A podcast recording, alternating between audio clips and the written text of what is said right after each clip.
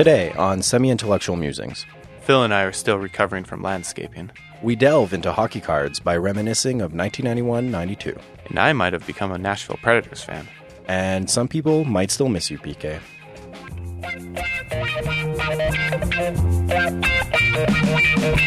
Woman, woman, tell me your name. Let me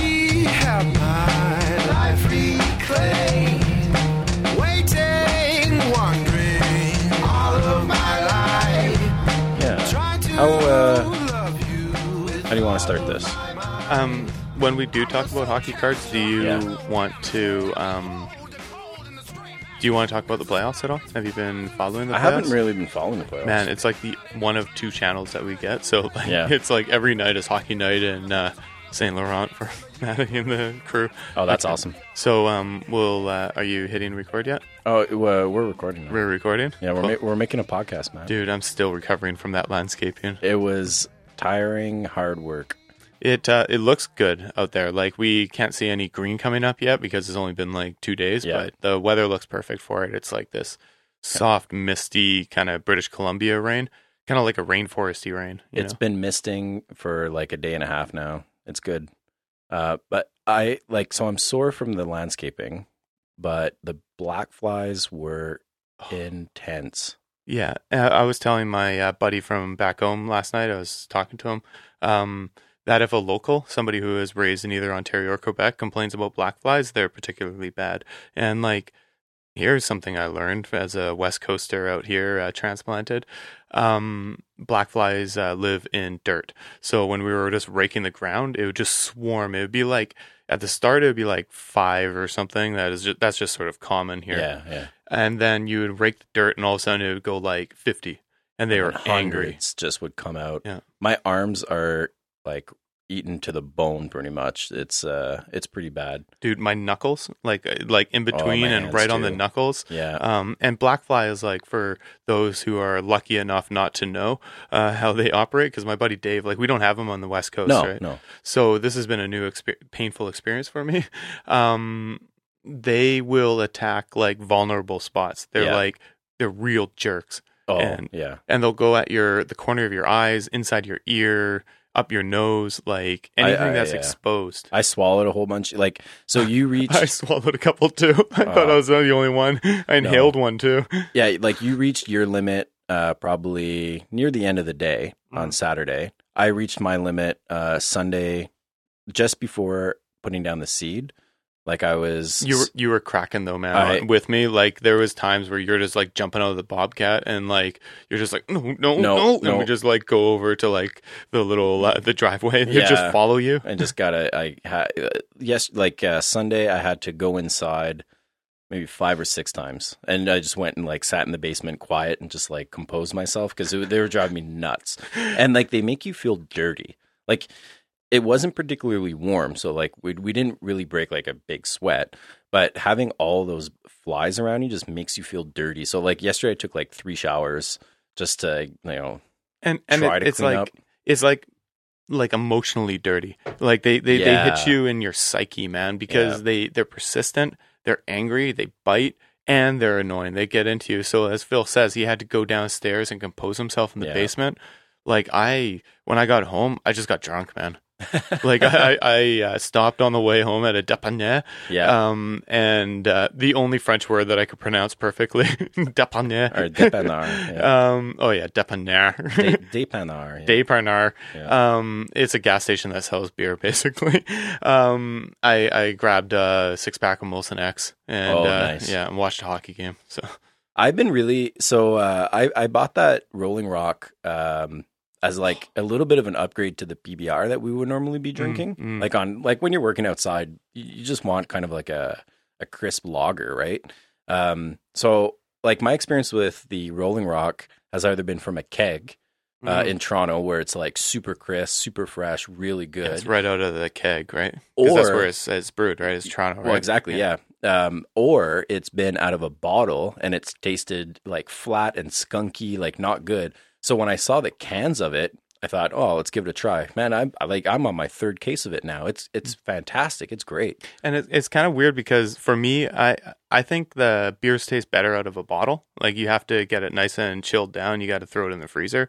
But um, um, that's one beer that tastes better out of a can. Yeah, Because I've had the same experience with Rolling Rock, where it's like it's flat and it tastes like it sticks to the roof of your mouth. yeah. But um, yeah, those cans, man. It uh, part of it is because we were landscaping, but uh, but they were pretty tasty. It was uh, it was kind of a funny experience. So we got two, you know, social science nerds, geeks out there, uh, staring down forty yards of topsoil. This kind of uh, machine. So it was a skid steer, Yeah, kind of ex- like a explain bobcat. explain the whole ordeal. Okay, so what happened was um, we had uh, torrential rains uh, at the beginning of the spring, and our front yard at the house that we bought last year has like kind of slopes. So the front yard slopes down into Yeah. like three different sections, like tiers, right? yeah, three tiers. yeah. Uh, one on one of those tiers is the septic tank, and then on uh, the lowest tier is the leach field. So having really bad erosion problems is, um, you know, like a structural problem for the house. So it had to be fixed. Had to be fixed this year. Had to be fixed early this year. So I was looking at the weather. Kind of two days of nice weather, and then followed by this week, which was rain. So I said, "Now's the perfect perfect time to do it." So I got everything ready, ordered the the dirt, and I was like, "Oh my god, that's a lot of dirt." Like, there's no way I'm gonna be able to do this with a wheelbarrow. So I, um, and and for those who don't know, Phil's got like a pretty bad back, like legitimately, not just like one of those fake back injuries, but like he's legitimately got like ruptured discs or some yeah, sort of compressed garbage. discs. Yeah, like few spines. I don't Yeah. know. But so he was the backhoe operator because Captain Concussion over here. I don't think I would even certify myself to drive a I, backhoe. yeah, and uh, and they was- take it very seriously. So Phil had to like sign these uh, Yeah. forms and like not have any beers when he was driving Yeah. the the what is it? Uh, I call them bobcats. It's like one of those little like they look like little tanks with a shovel in the front. yeah, Yeah. it- like Bobcat, I think is like the brand name, like Yeah, Kleenex or uh, what's exactly. the other one? uh, Uh, whatever Q-tip. Q-tip. There you go. um, but yeah, they're basically skid steers. Uh, runs on kind of two joysticks. Mm. It has a bucket loader in the front. Uh, can turn on a dime. Um, it wasn't. So I went for. Uh, so okay, when you're ordering something like this, uh, being the kind of nerdist guy that I am, I'm going to go with a company who promotes on their website exactly what you're going to get. So I went and I looked at three or four different companies, and the company said, "Well, you order the category, order a category of loader." Well, I don't know what I'm going to get. It's going to be this huge monster of a thing, and I'm going to be too scared to drive it. Might be too small, and then it's not going to work. Yeah. And But- when you're when you're operating that sort of machinery, even if it's a small bobcat or whatever, um, you can't drive scared. Like that's when you No, that's when you tip it. That's Yeah. when you go too fast or whatever, Yeah. or too tentative because you can tip yeah. those if you just start hitting the brakes like crazy. Yeah. So anyway, I went with a company um, a little bit further away than I would have liked. Uh, so they weren't really local, local. Um, but on their website, you could select exactly which model of the machine that you were going to get. So I went with them. I selected my model that had it delivered. You know, no questions asked. It was here. It was great. Um, the guy showed me how to use it. Super easy. And I had had experience using those working on farms and that kind of stuff. So like I sat in it and I I, I felt at ease like right away. Hmm. Uh, so I got to work with it. We moved forty. You fucking rocked it, man. I was like very impressed. As Phil says, for a couple of social scientists, like I was just manning a shovel and a rake. Phil was just like bombing around in this bobcat and then jumping out with black flies in our face. And we, I don't know how many hours it was. Like it felt like we were going for like six, seven hours or something like this. Like I, Yeah. we started at like 10, Yeah. 30 maybe and Yeah. ended at like 5.30. Yeah. And then I was just like, oh God, I got to get home. I Yeah. left Mel the whole day. Yeah. But um, I had a blast, man. Um, explain uh, what you planted and like how you how you're going to set up this front yard. Yeah. So I redid the slopes. Uh, redid the leach field. Uh, we put uh, like with topsoil. with topsoil. Uh, I redid kind of the the oh, explain structural slopes. explain that paper method. For yeah. people. So um, so basically, I redid the slopes, redid the leach field. Um, and what we did on the flat parts was we put down. So I had tilled it the week before. So I rented just a rototiller and uh, I had tilled it. And then uh, we put down um, a heavy gauge brown paper, and it's the paper that you use uh, when you're installing wood floors. So it's uh, Oh, it's yeah, it's called paper underlay. So you put it on your floors and you put your wood floors over top of it. But it basically the idea is you want to put that down and then put the topsoil down on top of it, and it smothers all the the weeds or prohibits the the weed seeds from germinating. So what you get is kind of like a lasagna method Mm-hmm. of gardening, and uh, you know, It was the most unappetizing lasagna I've ever seen. yeah, you're, you Um, don't want to eat that, but and like a couple of tips. Uh, this is the step that we always forgot. Uh, you wet the uh, paper before you put the topsoil. you got to on. wet the paper. You'd be in the bobcat, and I'd be like, "No, no, no, wait, wait, wait!" And I'd just like make like a what I thought was a hose sort of like gesture, but Yeah. it probably looked a little phallic. Yeah, But anyway, you know, uh, when two men go out to do yard work, uh, there's a lot of phallic gestures that were happening that day, Matt. you had to. Um, that and uh, also we popped some uh, holes in it with a shovel. And Yeah. uh, thinking that that might keep it like bedded down because the whole issue, the reason we're doing all this is to stop the erosion at your yeah, house. right? exactly. Yeah. So, um, choice of sod or seed or whatever, I went seed, uh, and I kind of did it in multiple um, segments. So the segments on a slope, I put down a wildflower and native grass uh, mix. Um, on the flat parts, um, I put down a mix of white clover um, with a little bit of uh, creeping fescue. Now, why I did that? Okay. And and fescue grass is just like at the British Open. That's uh, something I learned uh, helping Phil. Thick I'm looking blade. at that. I'm like, oh, I got to take my sandwich out of that. Yeah, it's not it's not like the uh, the nice manicured putting area. It's like the the the rough, tall, kind of thick blade grass. Mm. Um, so why I went with the, the clover? So clover lawns, they're kind of trendy right now for a couple reasons. Drought tolerant, uh, so it requires less water in like middle of the summer. Very very easy to grow. So white clover will start sprouting in two three days and you'll have uh, you know a two inch three inch lawn in maybe a week week and a half um, then you want to cut it and then you don't cut it again all summer so it's kind of one of these low maintenance very easy things And grass grows with it, right? That's something else I learned as well, right? it injects nitrogen into Ah. the soil that um, will fix your soil conditions to allow your fescue in my case to grow healthy. Mm. so they kind of work together. So ideally how it's going to work is on the slopes wildflowers with wild grasses. Those have really deep roots hold the dirt on the slopes. On the flat parts clover uh, with some fescue have a lawn. You know i don't we're out in the country. I don't really care if there's some weeds that get in there but with the paper i think we're going to be pretty good. I, I just thought of this. Um, the clover is going to attract like hella amounts of deer. Yeah, yeah like you're going to okay have with deer in your front yard, Sure. and you and Ainsley and the uh, the wife will just be sitting there looking out the Just window. watch the deer. Yeah. Yeah. Oh, uh, and this morning when Matt came over, we were outside having a coffee, and uh, we almost got knocked on their noggins by a hummingbird that uh, had had come by. Yeah, I thought it was a bat or something, and then it just like hovered and looked at us for a second. It was like, no, those aren't flowers, and he just yeah, went and around then the just corner. went away. Yeah, so that was kind of neat. Um, but uh, I want to welcome everyone to the podcast. Uh, this is Semi Intellectual Musings. It's a podcast that explores social sciences, humanities, and arts. Um, it is co-hosted by myself, Philip Primo, And Matt Sanderson. Um, you know, as you can tell, we, we don't take ourselves too seriously. We talk about a variety of topics. One of the things that this podcast tries to accomplish is to bring the published world, the world of books, in conversation with um, you know our daily lives.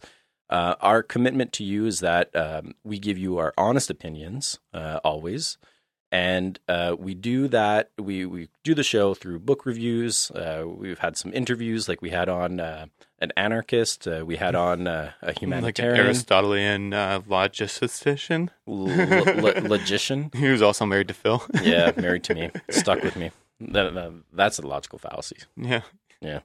Um, so yeah, like uh, the, show pretty much tries to accomplish uh, those things, and we do it in kind of a whimsical sort of way.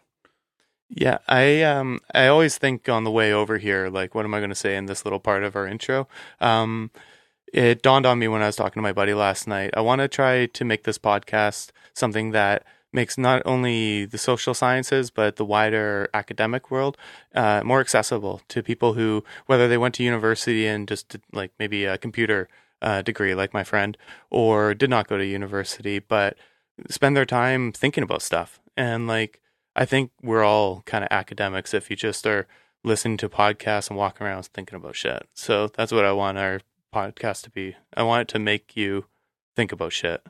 Yeah, and Matt and I uh, try to make connections between that kind of stuff. yeah, we're Um, connecting the shit. We're connecting the shit. Uh, you know, I think typically we're going to refer to the bookshelf and we're going to refer to published works. Mm. Um, I think Matt and I both value peer review quite highly. Mm. So, you know, most often than not, the stuff that we're going to recommend has been peer reviewed. Mhm. But we're also going to do some fun, fun uh, segments where we talk about uh, less academic stuff and, you know, connect the ideas together. Yeah, like this uh, this episode where we're going to talk about uh, Phil's hockey card collection, which I'm so excited to do, Oh, and I know a lot of my buddies back home It's are gonna, waiting to hear it's an going to be a episode fun like one. this. Yeah. So yeah. looking forward to it. So. Um, but if you have ideas for episodes, or if you want to get into contact with us, you can reach us on Twitter, and we are at the underscore sim underscore pod. That's at the simpod. You can email us at semiintellectual at gmail.com. Our website is thesim.podbean.com. We are on iTunes, Stitcher, Google Play. Please uh, leave us some ratings and reviews. Uh, we're looking at you, Daver. Thanks for for that. Um, it really helps the show. You know, um, out there, there's a lot of stuff about podcasting, and everyone's saying you have to get into the iTunes new and news. Uh, what is it? Uh, new and noteworthy or new and yeah. no- noteworthy section, and all this kind of stuff. We're asking you for uh, reviews and your comments to make the show better. You know, I, I don't really at this point I don't really care if If uh, we make those we lists, that. no. What, what what we care about is making a quality podcast that interests you, stuff that you know resonates with your daily life, um, and we want to continue doing that. Yeah, and get in early. These are some of the early episodes, so this is where we're most open to your feedback. And when we get hundred episodes in, we're going to be like old grumpy men. Well, we're already kind of old and grumpy. yeah, I'm getting crusty. Those black fly crusts. we're a little bit less grumpy right now. Um, okay, well, do you have anything else to add, Matt? no, man. Let's get on with the show. Keep your stick on the ice.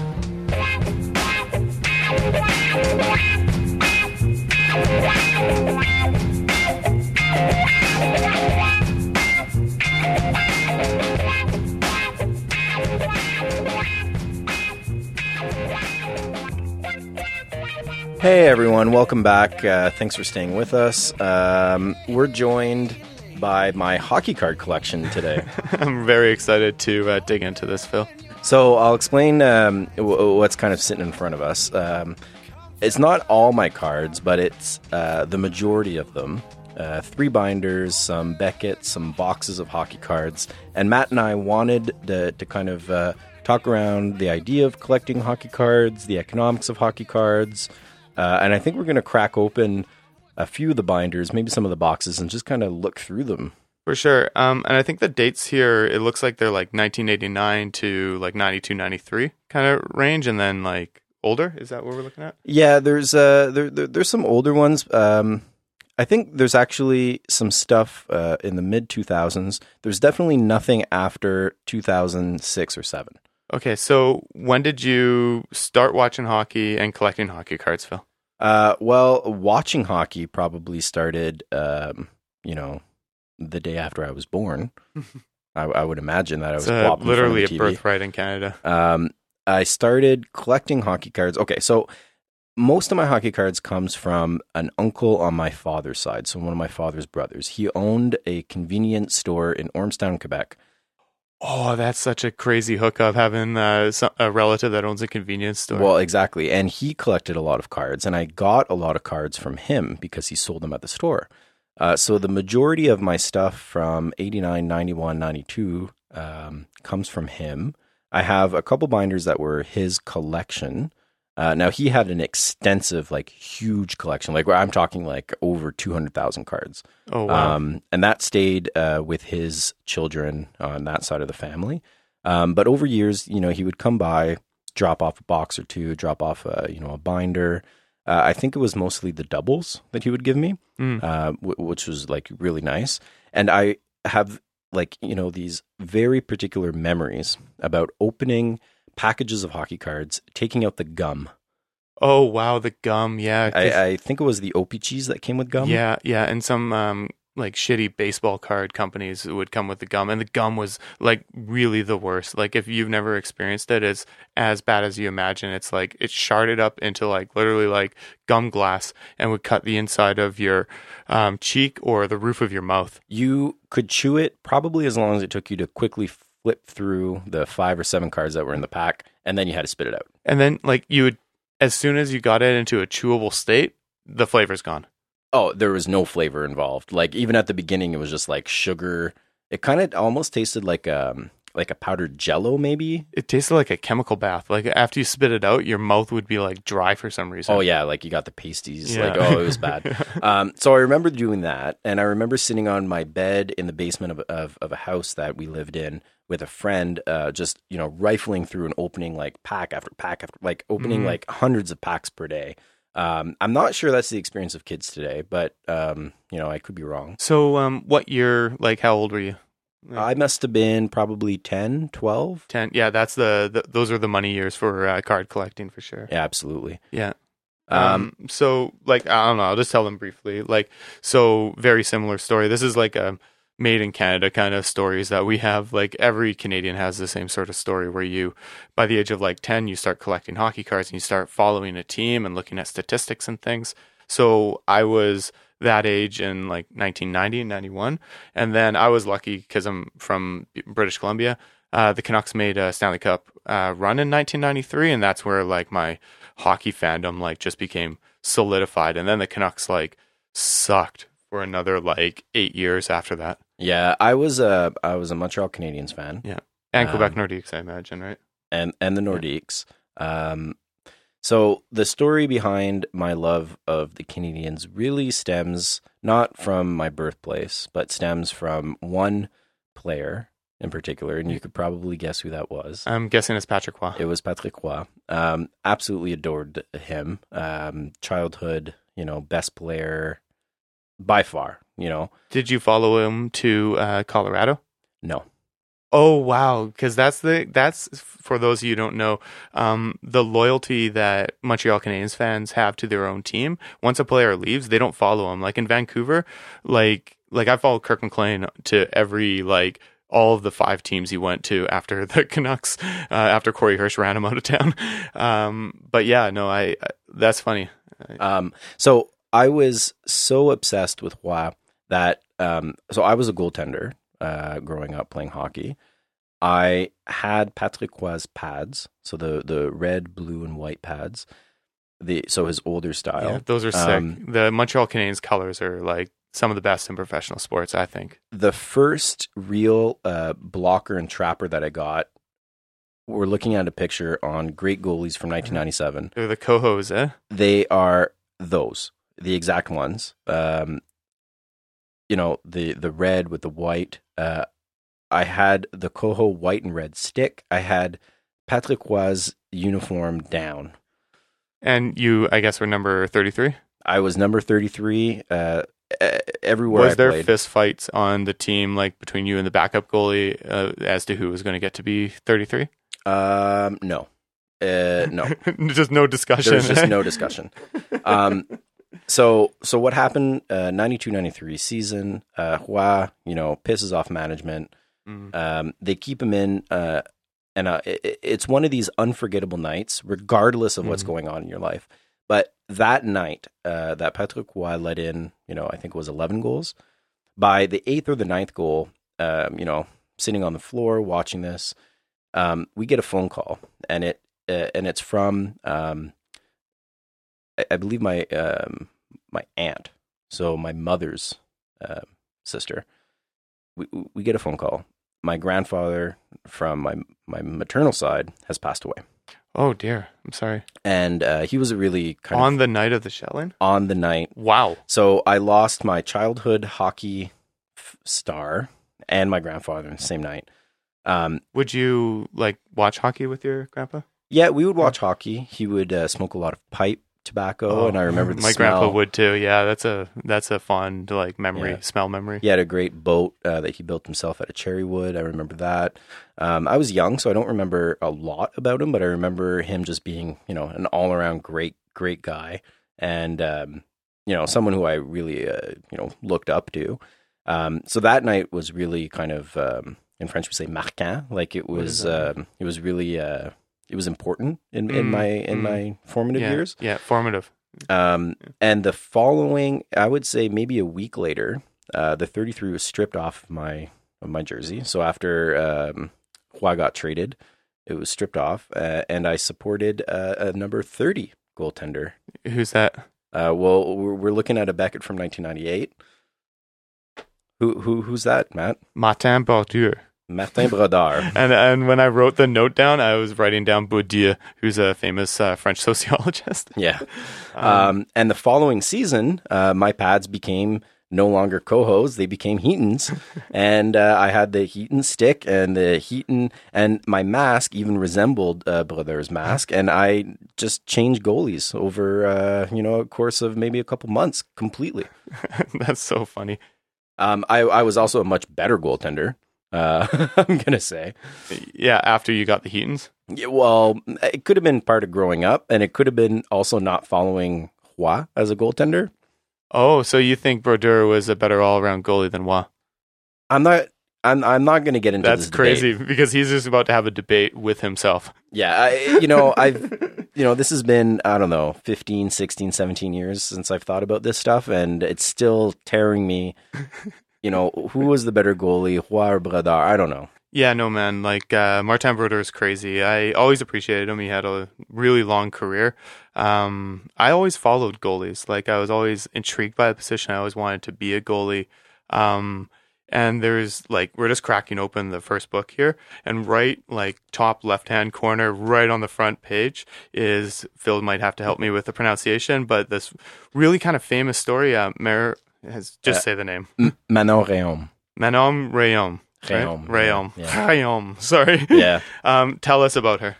Uh, well, uh, first female goaltender goaltender to play in the NHL. I believe uh, she played an exhibition game. Yeah, the preseason game. Yeah. Um, drafted, uh, I believe, from the Knights, uh, Los Angeles Knights. Oh wow. Okay. Um, so for some reason, um, you know, I'm looking at the very first page in the binder that I put together.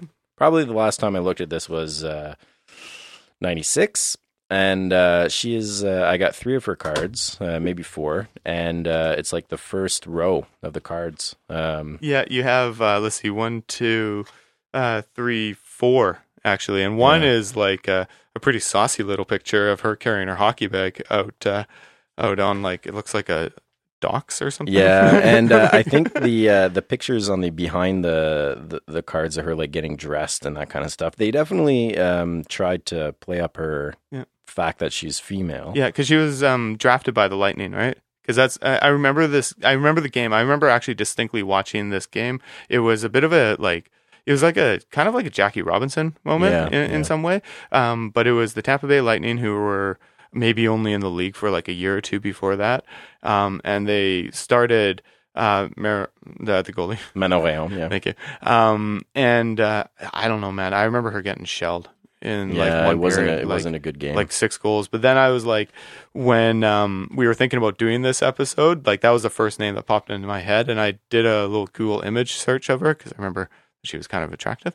Um, and uh, looking at her pads, they're just like tiny. And you forget back in the 90s, goalie pads were like so small small, and the styles are different. These guys are all stand-up goalies. So like, I would, I would be remiss not to mention my favorite goalie, Kirk yeah, McLean. who, uh, Kirk McLean. Kirk Yeah. McLean. Uh, anyone who knows me knows that Kirk McLean, Captain Kirk, is my goalie. He's the goalie that took the Canucks on their uh, Stanley Cup run in 1993, um, and he was like classic stand-up goalie. He was like one of the last stand-up goalies. Um, really good glove side, an amazing stick handler. Um, I love Captain Kirk, man. Yeah, you know, I'm I'm looking at this, and I, it's probably because I was a goalie and I was interested in goalies. Um, but the first, uh, what is it, three, four pages of the binder are basically all goalies. Dude, the first five pages of the, The first binders, five like front and back as well. So yeah, I don't know how many cards that is. It's probably about 50, 60 goalie cards, and um, I don't know. There, there, there's some, there's some interesting, like uh, Trevor Kidd. Uh, I got some Trevor Kidd in there. Dude, Trevor Kidd with his awesome pads, eh? I remember Yeah. those flame pads. Like he was one of the first like kind of um, marketable, flashy goalie because he wasn't like that good, but he had like really cool pads and really cool paint jobs and stuff. Oh, I see. Uh, was actually the Atlanta Knights. Oh, the Uh, Atlanta yeah, Knights. That makes no. sense. I guess the LA Knights is that new NHL expansion team that's coming. No, soon. that's Las Vegas. Las Vegas. yeah, Knights? and I believe Okay. they're called the Golden Knights, They're the Golden Knights, right? which is kind of gross. Um, oh, dude, uh, Darren Puppa Oh, for yeah, the Sabres. yeah. Uh, that's my buddy Chris's uh, one of his favorite goalies. I think he just likes the name. Uh, Grant Fuhrer, uh, Mike Vernon. Oh, dude, backup Bob Essensa. Uh, he had um, like a magical like three quarters of a season with the Canucks, where every time we would play him, um, he would just perform really well, and like the crowd would start chanting like "Backup Bob, backup Bob," Oh, and awesome. he just loved it, man.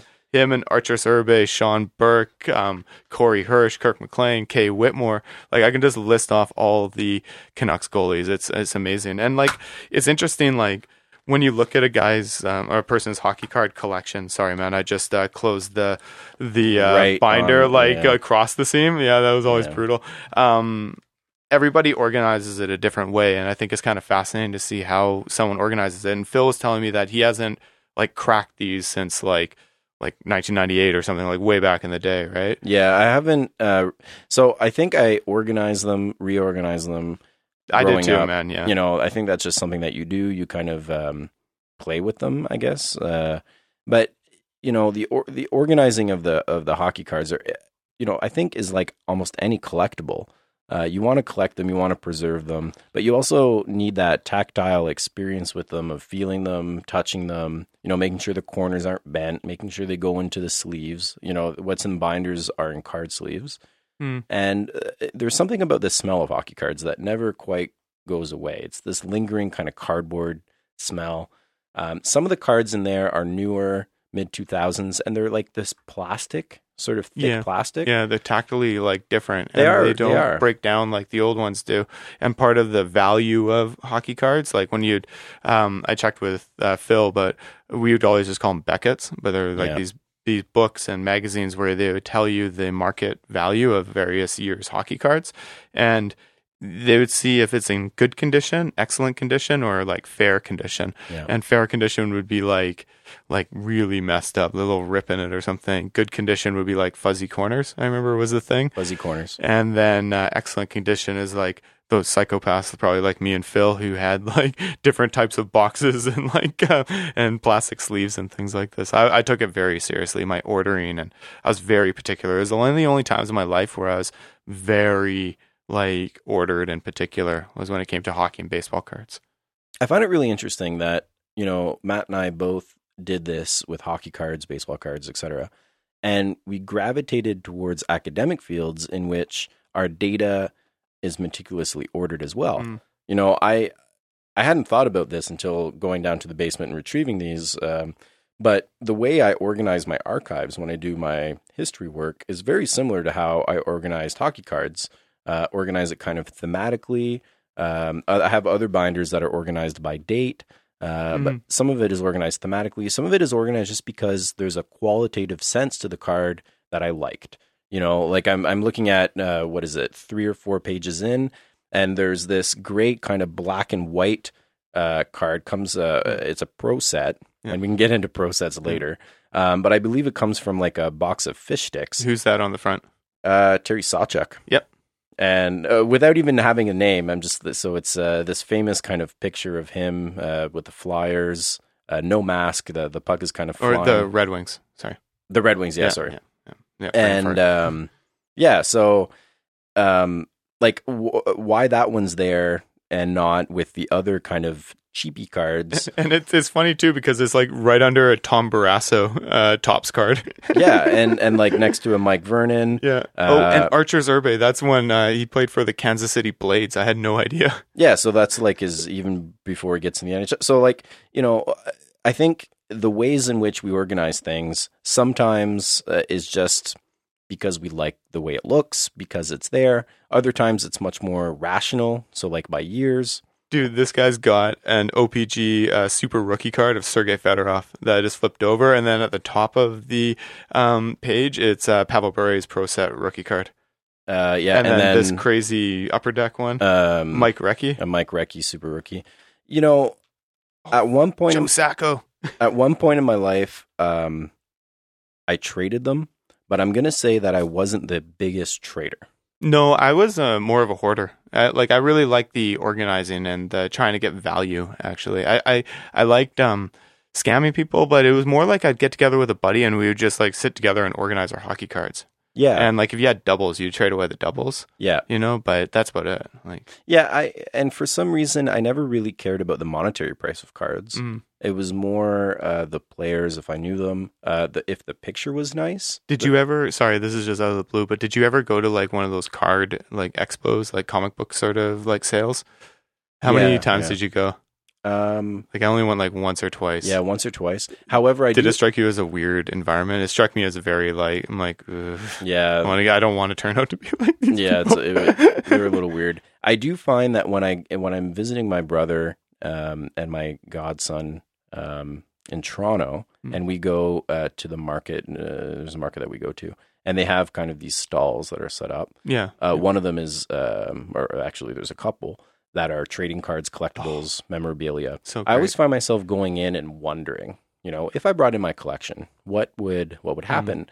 And a few years ago, I asked. I said, okay, you know what? I have a complete upper deck, 1991, 1992, Yeah. mint condition. How much would you give for me? So he goes, eh, well, uh, eh, uh, uh, fifteen bucks, fifteen. fifteen dollars. So okay, there was something that happened. I I don't remember the date. It seemed like mid.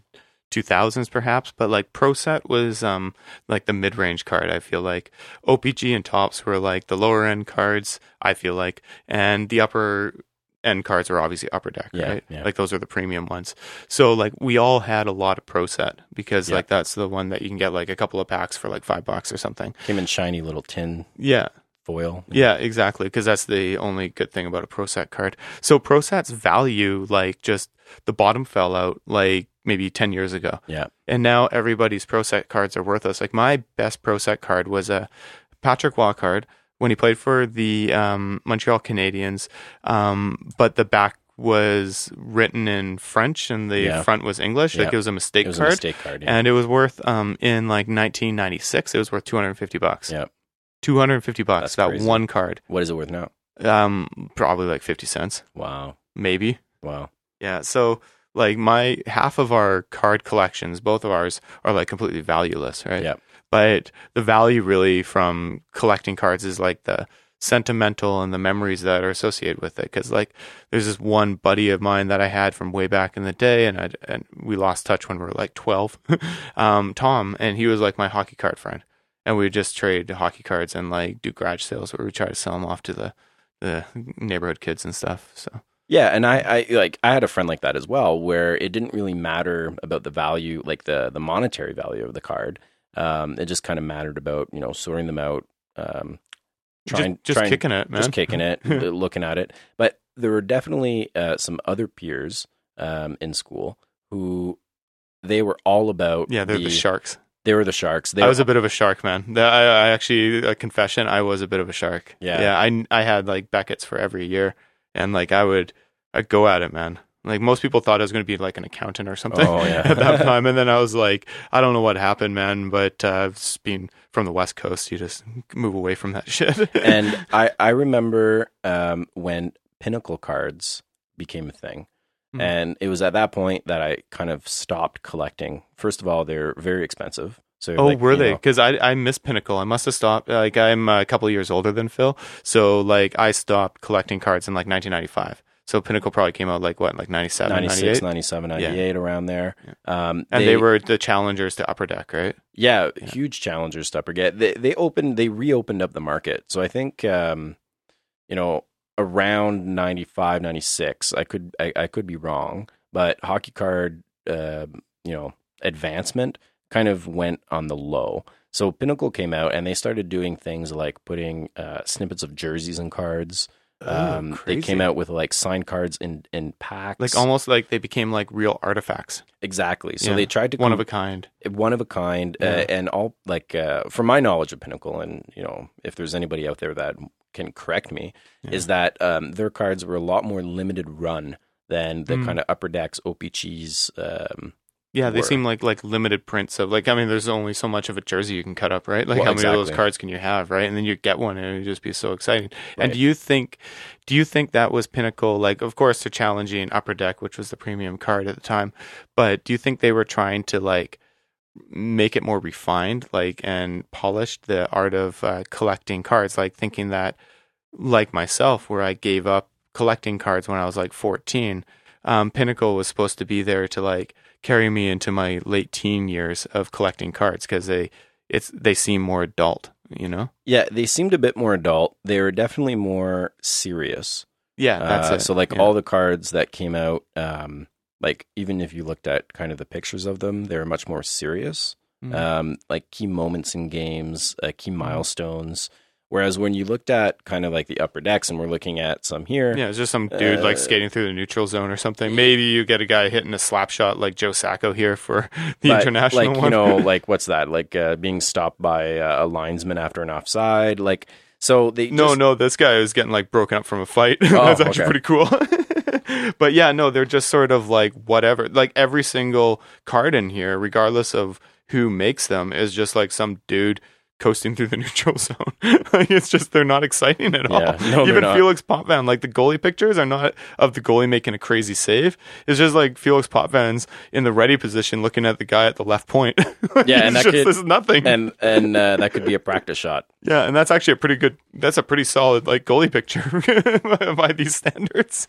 Now, the other brand of hockey cards that I've never had a chance to um, to acquire are the Parkhursts, and the Parkhursts, um, you know, I, what are they called? Parkhursts. yeah, Parkhurst. Um, oh, I would always see this in the Beckett's, and you're like, "What are those?" yeah, They must have only been in like America, maybe.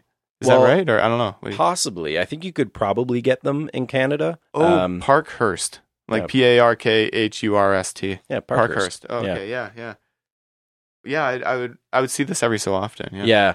Uh, so when you go to the trading booths and that kind of stuff, they have these sorts of cards, and they're always kind of on display in like glass cases or th- this sort of thing. It's very, very rare that you'll see an O-Pee-Chee or an upper deck uh, displayed in the same way. Yeah, because there were so many of them, I guess. Because those are like the cards that you'd buy at like the corner store when you get a Slurpee or whatever, right? Yeah, yeah. So like, I have much more. I guess you would call them pedestrian cards. Um, and then thrown in are some of the cards that I traded. So I, I'm flipping to a page. This is a page of cards that I traded for. Oh, cool. okay, Um, I'm just gonna like rattle them off. Let's see. Okay, that's weird. Like right in the top left hand corner, that's usually like one of your prize like positions on like uh. So these pages have like what three six nine uh, slots, and then you usually do standard double standard card. Yeah. For like not as good cards, you would do double sided because you Yeah. didn't care about the back or like a shittier Yeah. player. But these are like the primo ones. There's nothing on the back, so you can always see. exactly. Um, so the first name is Oleg Petrov. Yeah. Talk to me about Oleg Petrov. Uh, well, Oleg Petrov played for the Montreal Canadiens. Uh, this one's from 1994. from '94. He wasn't God, it looks like it's from 1994. Look at the coloring. yeah, like purple and green. Looks like it looks like in living color on the back, the TV It- show. it reminds me of um, rollerblade colors. Yeah, yeah, yeah, absolutely. Yeah, rollerblades, like that West colors. Coast like rollerblade color. Oh, But yeah, California, West Coast. oh. Um, so anyway, um, Ole, yeah, Ole. I don't know why I traded out for Oleg Petrov. I don't even know what. I Did you traded. think he was going to be awesome? maybe Because I had a lot of players like that. you know, he was part of Montreal. Uh, I don't know why. Um, okay, but we'll, Okay, you we'll got walk him through Marty. McSorley, um, which is awesome. He was the tough guy that protected Wayne Gretzky when they played on the Kings. and then who's right next to him? Um, Wayne Gretzky And- sitting there and- protecting Wayne Gretzky from Oleg Petrov. But describe then- that. Describe that Wayne Gretzky card. Um, okay, so this is 1991. He's with the he's with the Kings, and he's got his like signature Jofa uh, helmet, that little skull cap thing. But what is going on on the back? It's like, what does that say? Like ASM 13. What is that? So that's a yeah. So that's a special Wayne Gretzky card. There's no details on the back. It's a American Sports Monthly card. So these are insert cards that come with uh, subscription packs to certain magazines. Magazine, yeah, yeah. They throw it in like the middle or something, right? And how they're rated, so there's no number of them, but how they're rated is by the coloring of the border. So this is a gold uh, bordered uh, Wayne Gretzky card. So that's like primo or something. No, there's a platinum that Oh, okay. that goes above it, and there's uh, silver, bronze, and then there's like a white and black borders that are kind of the more standard ones. Joe Corville. Yeah. Um, the Joe Corvilles so- of the world. What's interesting with these cards is that they end up not being um, traded in Beckett's. So they're like you you- you won't be able to find them in Beckett's. But when you go to a sports memorabilia shop, Mm. If you have the edition of the magazine that they came in with the card in mint condition, it is worth a lot of money. It's like um when you're at like selling antique toys maybe and then you have the original packaging it like takes it to the next level, right? Exactly. So, you know, in my youth of all, I don't know, fondness or gr- or whatever, I uh, I decided to trade uh, for for one of those. And then the So what are these like Puckmaster ones? Yeah, Puckmaster, so sorry. so the the Puck Masters you uh, got uh, you got Eric Lindros, Sergei Fedorov, and Wayne Gretzky. the Puck Masters were uh, a short-lived series uh, put out. The, it's the same sort of thing. They don't have um, serial numbers on the back. They have a very short bio of uh, of the players. I believe um, I don't even know who made these. I, I thought I did, and it's not written. I don't even know where they came from. there must be a story behind them. But that's that's what makes them so valuable because they're so rare. Like I've I've never seen these. I've never seen all of these on here. And then it's so funny. And then two of the goalies on the bottom, uh, Mike Richter, who I absolutely hate because that was the team that the Rangers who beat the Canucks in '93. So we hate Mike Richter. And then uh, Guy Hubert. Yeah, like, was that just because of the chicken place, Saint Hubert's? maybe. I never thought of that. I don't know. Um, and okay, and then the last kind of card uh, is the Art Ross Trophy Gretzky card. Um, it's uh, It's silver. got like a hologram on the front. yeah, so it's a silver hologram, same sort of deal as um, the American Sports Monthly magazine. Uh, these came out in gold, bronze, platinum. So this is the uh, silver uh, plated one. Um, it has a serial number. They were put out, I believe, by Upper Deck. This is uh, AW1, so it's the very first um, in, in in the series. Um, in 1996, it was only worth three dollars Canadian. So like a card that looks neat.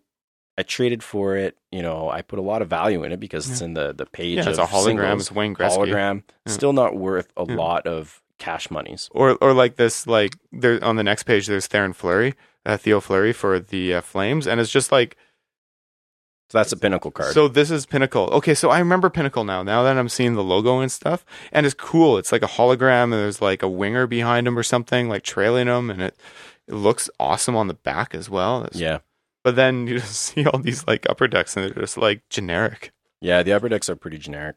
Um, it was more about like collecting the actual card itself than like the action shot in the front. yeah. So um, Um, here's oh. here's another one. Oh, this Curtis Is, Joseph, bro. this is on the same page as Yeah. that pinnacle, uh, but it's Stardust and Stardust, Stardust. Um, was yeah Star Quest. Sorry, Star Oh, Quest. Star Quest. It- so Upper Deck, in all their wisdom, I remember this story. They they they started um, creating subsidiary kind of card categories.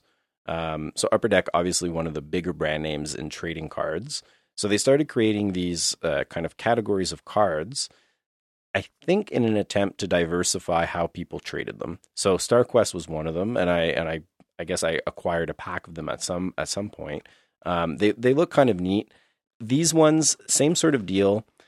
They're engraved um, with a little insert, and the insert uh, follows either a gold, silver, platinum, or bronze color. These are the silver ones, so probably the lesser value ones.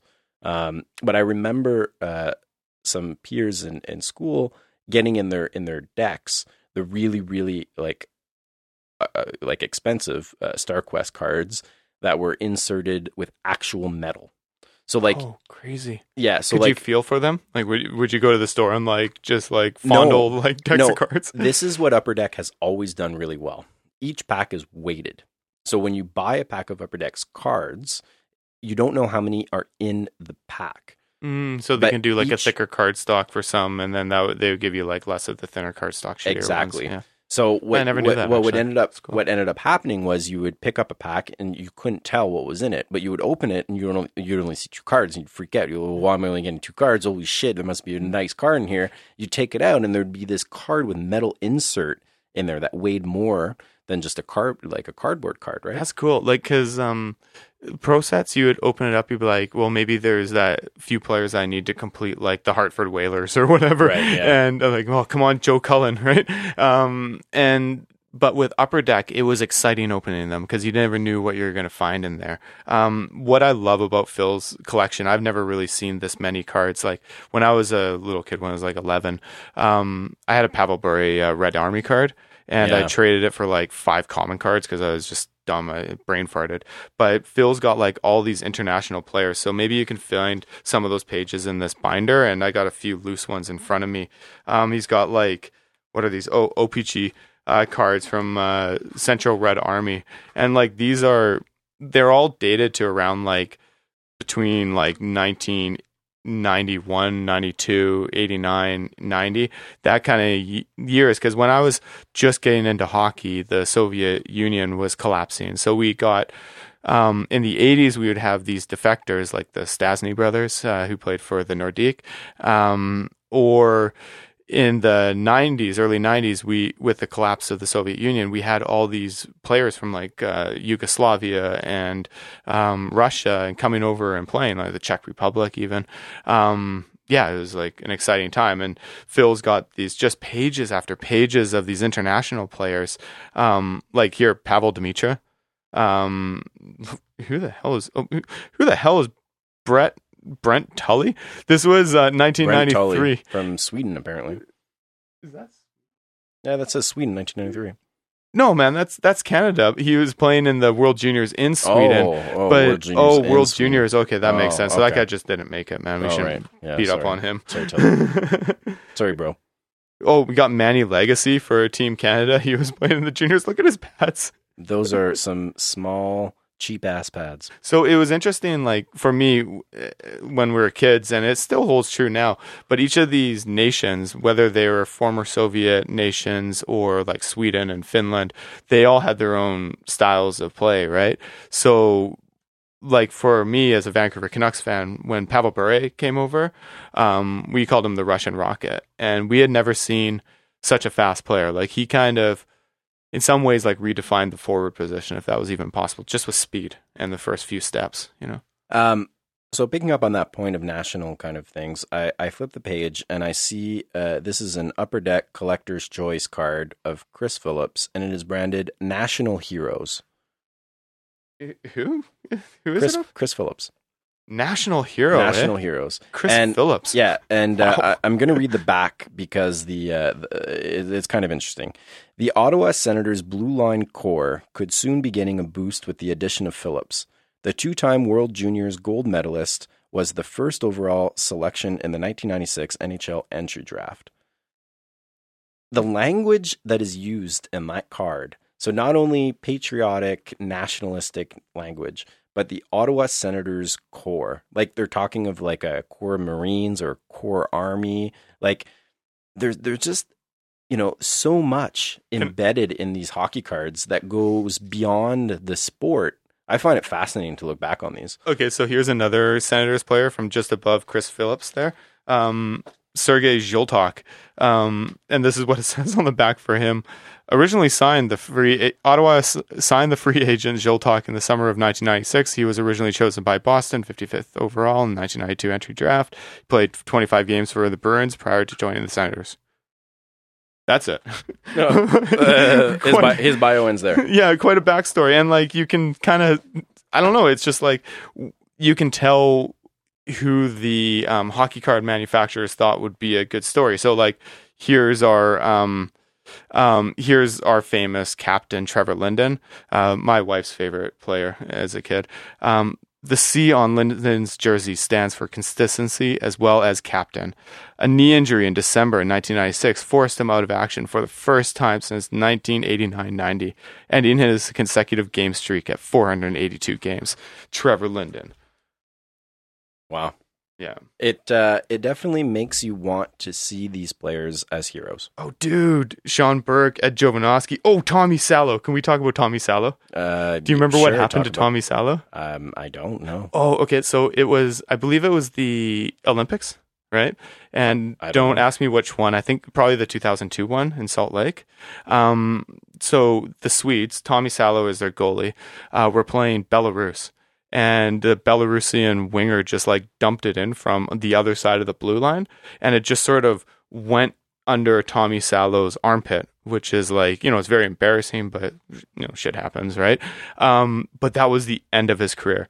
And Belarus ended up winning that game, and Tommy Salo's career was over. Like psychologically, he lost it. So Tommy Salo being a goaltender. Yeah, Tommy Salo is the goalie for Sweden, yeah. And he just lost it. Wow. Yeah, and then he was like kind of out of hockey. Like this he, here, he's playing for the Islanders, so this must have been one of the teams he went to after the Oilers, the Edmonton Oilers. So this was when his career was like dying. Wow. In this picture, I've opened uh, up a second binder. Uh, this is the complete set, or almost complete set, Upper Deck 1991 1992. And Matt and I um, peeked at this earlier. Very interesting. So they're they're ordered uh, by card. Oh, uh, this was the one like with the- one, two, yeah. three, all the way through. But the so um, let's just look at the first. So this is the set 1901 1992. Upper Deck decides to release these. The first card, number one. Matt, can you? Uh, it's closer to you, but can you read that? uh, Dmitry Filimonov. Filimonov. Yeah, and uh, and what's the the number two card? Right there, Um. Oh, Alexei Zhamnov. and then this one. Uh, Vladimir uh, Malakhov.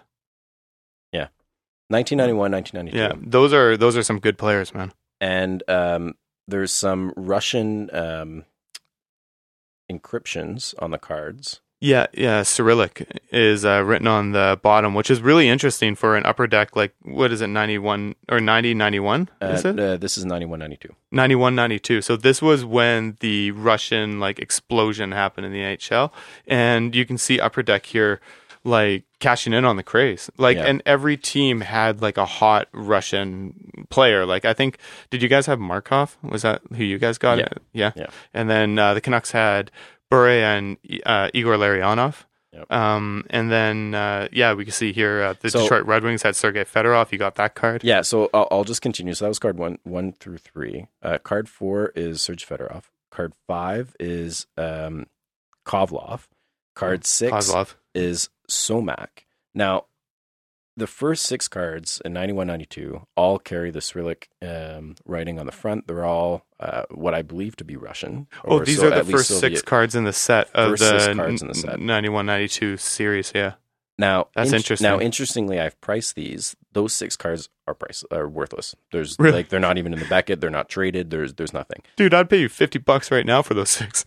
The seventh card in the set goes to Eric Lindros during the Canada Cup. Uh, it's worth about a quarter of what the entire set, completed set, is worth. really? That one card. Wow. Why do you think that is? I don't know. I- I- I- it's actually quite fascinating. So it's the Because Eric Lindros got a great story. Like he, his career was like hampered by multiple concussions. He was the first sort of like concussion case. So like with Eric Lindros, he was like big, but also a smooth skater, great hands, goal scorer, and tough. Um, and with him, it's always like what could have been, yeah. and that's a good story in in sports memorabilia collectibles, right? And then the next card in the Canada Cup checklist, uh, interestingly, Al MacInnis. Oh, hardest slap shot. Yeah, and he's a maritimer as well, right? He was from PEI, wasn't he? I believe so. Uh, I believe so. Yeah. Yeah, he was like the only player from PEI. yeah, he just had a cannon. He played for the uh, Flames. He used to just blast shots by uh, Captain Kirk McLean all the time. Um, so yeah, uh, but getting back to the way that um, you know, there's there. Uh, I'm going to speak a little academic a about this right now, but the ways in which things are classified, the system of classification, or the ways in which uh, things are organized, tells us a little bit about the mentalities or the structures that go into the thinking behind it, right? Um, so there's no classific- classificatory system that is just purely random. But in 1991, 1992, Upper Deck, arguably the largest creator of sports uh, collectibles and cards, decides to put the first six cards coming from old Soviet bloc territory. And and it's interesting because it goes like it goes Russia, then Canada, and then uh, the Czech Republic or Czechoslovakia, I guess at the time, but the Czech Republic, and then what is that? Um, let's like see, and then Sweden. oh, and then Finland, and then Sweden, which is interesting because Sweden was a more successful team, And then the Finland, US. and then the U.S., which is where they belong at the bottom of the heap, and that's it.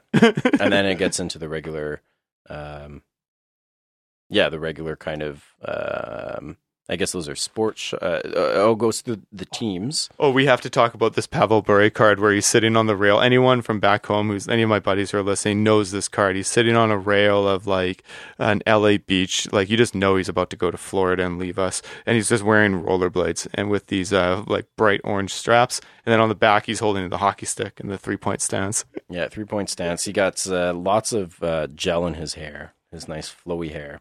So anyway, um, Matt, uh, th- this is my hockey cards. I feel like we could go on for like three hours with this. Oh, we didn't even scratch the surface. How Yeah. about how about we, how about we've we turn for a while. We have been. How about we turn this into part one of hockey cards? Oh yeah, let's do part one of like twelve. All right. Um, okay. We want to hear what you thought of part one of the hockey card show on the the Simpod. Um, so let us know. You can get into contact with us on Twitter at the underscore sim underscore pod. That's the Simpod. You can email us at semiintellectual at gmail.com. Our website is thesim.podbean.com. We're on iTunes, we're on Stitcher, we're on Google Play, we're on all your podcatchers that you use. Just uh, look for semi intellectual musings. Give us some ratings, give us some reviews, give us uh, your feedback on what you thought about this episode, uh, what you want us to talk about in future episodes about hockey cards. We'd, we'd love to hear from you. And if we have any hockey card historians, Oh, Uh, we'd love to hear from you. historians of collectibles, Yeah. uh, people who know more than us about the economics or behind the scenes of hockey cards, we'd love to hear from you. And we could uh, maybe set up uh, an, an interview together. Yeah, that'd be really cool. All right. We'll be back after the break. Keep your head up. Hold me closely, whisper in my ear.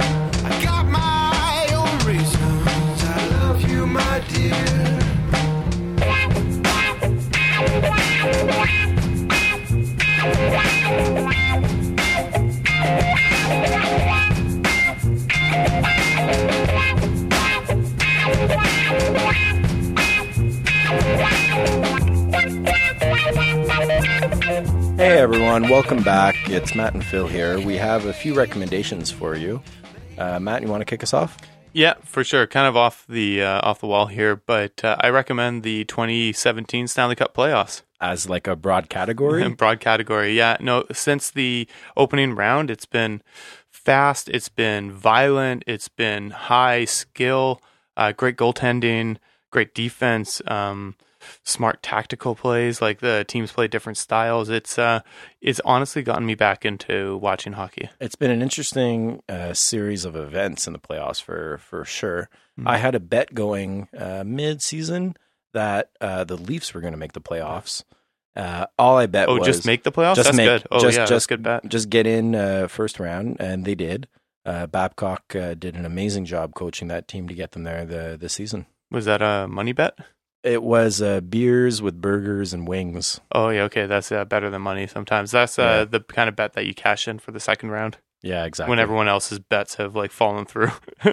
Uh, anything else you wanted to add to? Uh, well, no, it's the um, it's the conference finals and uh, both uh, both sides. Like I don't even know how they do it anymore in the NHL. They've switched it all up, but uh, I recommend jumping in early. And um, I really liked what I saw out of Nashville and Nashville's fans. I uh, I Yeah. really um, uh, misread that city. That's a that's a hockey city now. It is. They've made it into a, a good city. Um, my recommendation um, is a little bit different. It's a series of books. Um, so I'm broadly interested in the um, idea and the method of writing creative nonfiction. So that is um, a way of telling a story, a non, uh, so a real story, a nonfiction story, but in um, a genre or a narrative that is very appealing. Uh, it tells bi- biographies. It goes in depth. It gives lots of uh, detail, nuance, this kind of stuff. And I fell into the genre by one person in particular. Uh, his name is Lee Gutkind, uh, and he has a series of books. Um, one of them that I recommend is titled "Keep It Real: Everything You, you Need to Know about researching and writing creative nonfiction. Uh, so that's a good primer on the genre, how to go about doing it. Um, the other one, uh, again by Gutkind, is The Art of Creative Nonfiction Writing and Selling the Literature of Reality. Uh, another kind of good primer goes through a bunch of tips on how to do it.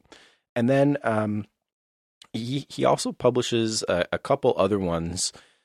And one in particular that I like, he has some about nursing, uh, some about various professions, but one of them that um, really resonated with me was At the End of Life True Stories About How We Die and um, it's an, it's edited by Lee Gutkind, but it's a series of stories uh, on death uh, in the genre of creative nonfiction. And if you're really digging um, this sort of work and the how to go about doing it, um, an edited collection by Carolyn Forché and Philippe Gerard uh, includes some work by Lee Gutkind and a bunch of others. Uh, it's titled uh, "Writing Creative Nonfiction: Instruction and Insights from the Teachers of the Associated Writing Programs." and um, you know, so that, that that's kind of like a if you want to get into it, know nothing about it, uh, those would be four books that I that, that I recommend.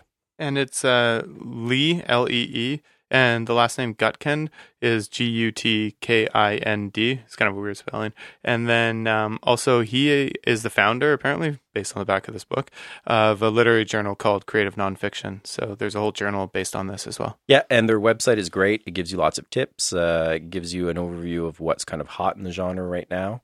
Um, and if you if you want to get into creative nonfiction, maybe you're into creative nonfiction. Um, we'd love to hear from you. Uh, if you've watched the hockey series, the Stanley Cup playoffs, yeah. Oh yeah, that's what they're called. Uh, we'd love to the hear hockey from matches. the, the, those games at the sports games that they play. Uh, we'd love to hear from you. If you have any recommendations for us, be they good, uh, be they bad, uh, be they you know uh, concerns, considerations that we should take in mind, please get a hold of us. Um, we're very open uh, to hearing from our listeners. You can do so uh, through Twitter, and we are at the underscore sim underscore pod. Our email is semi-intellectual at gmail.com. Our website, thesim.podbean.com. We're on iTunes, Stitcher, Google Play, any other podcatchers that you may use. Search uh, semi-intellectual musings, and uh, we should come up. I think that's a wrap for for for, for this episode, Matt. Yeah. It, it was really fun talking hockey. yeah, it was it was great. I'm I'm looking forward to more episodes on hockey. Yeah, we're definitely going to do a yeah, part two yeah, of I that. think this is at least part one of many. Absolutely. Yeah. Okay. All right. Well, thanks thanks everyone for staying with us for listening. We appreciate everyone's support for this show. Matt and I have a have a really good time doing it. Yeah. Tell your friends to download. All my buddies back home, tell everybody else to download. Download, rate and review. rate and review. Send us a, a well worded uh, critique. Yeah. All right. Well, thanks a lot. See you next time, folks. Okay, check you later.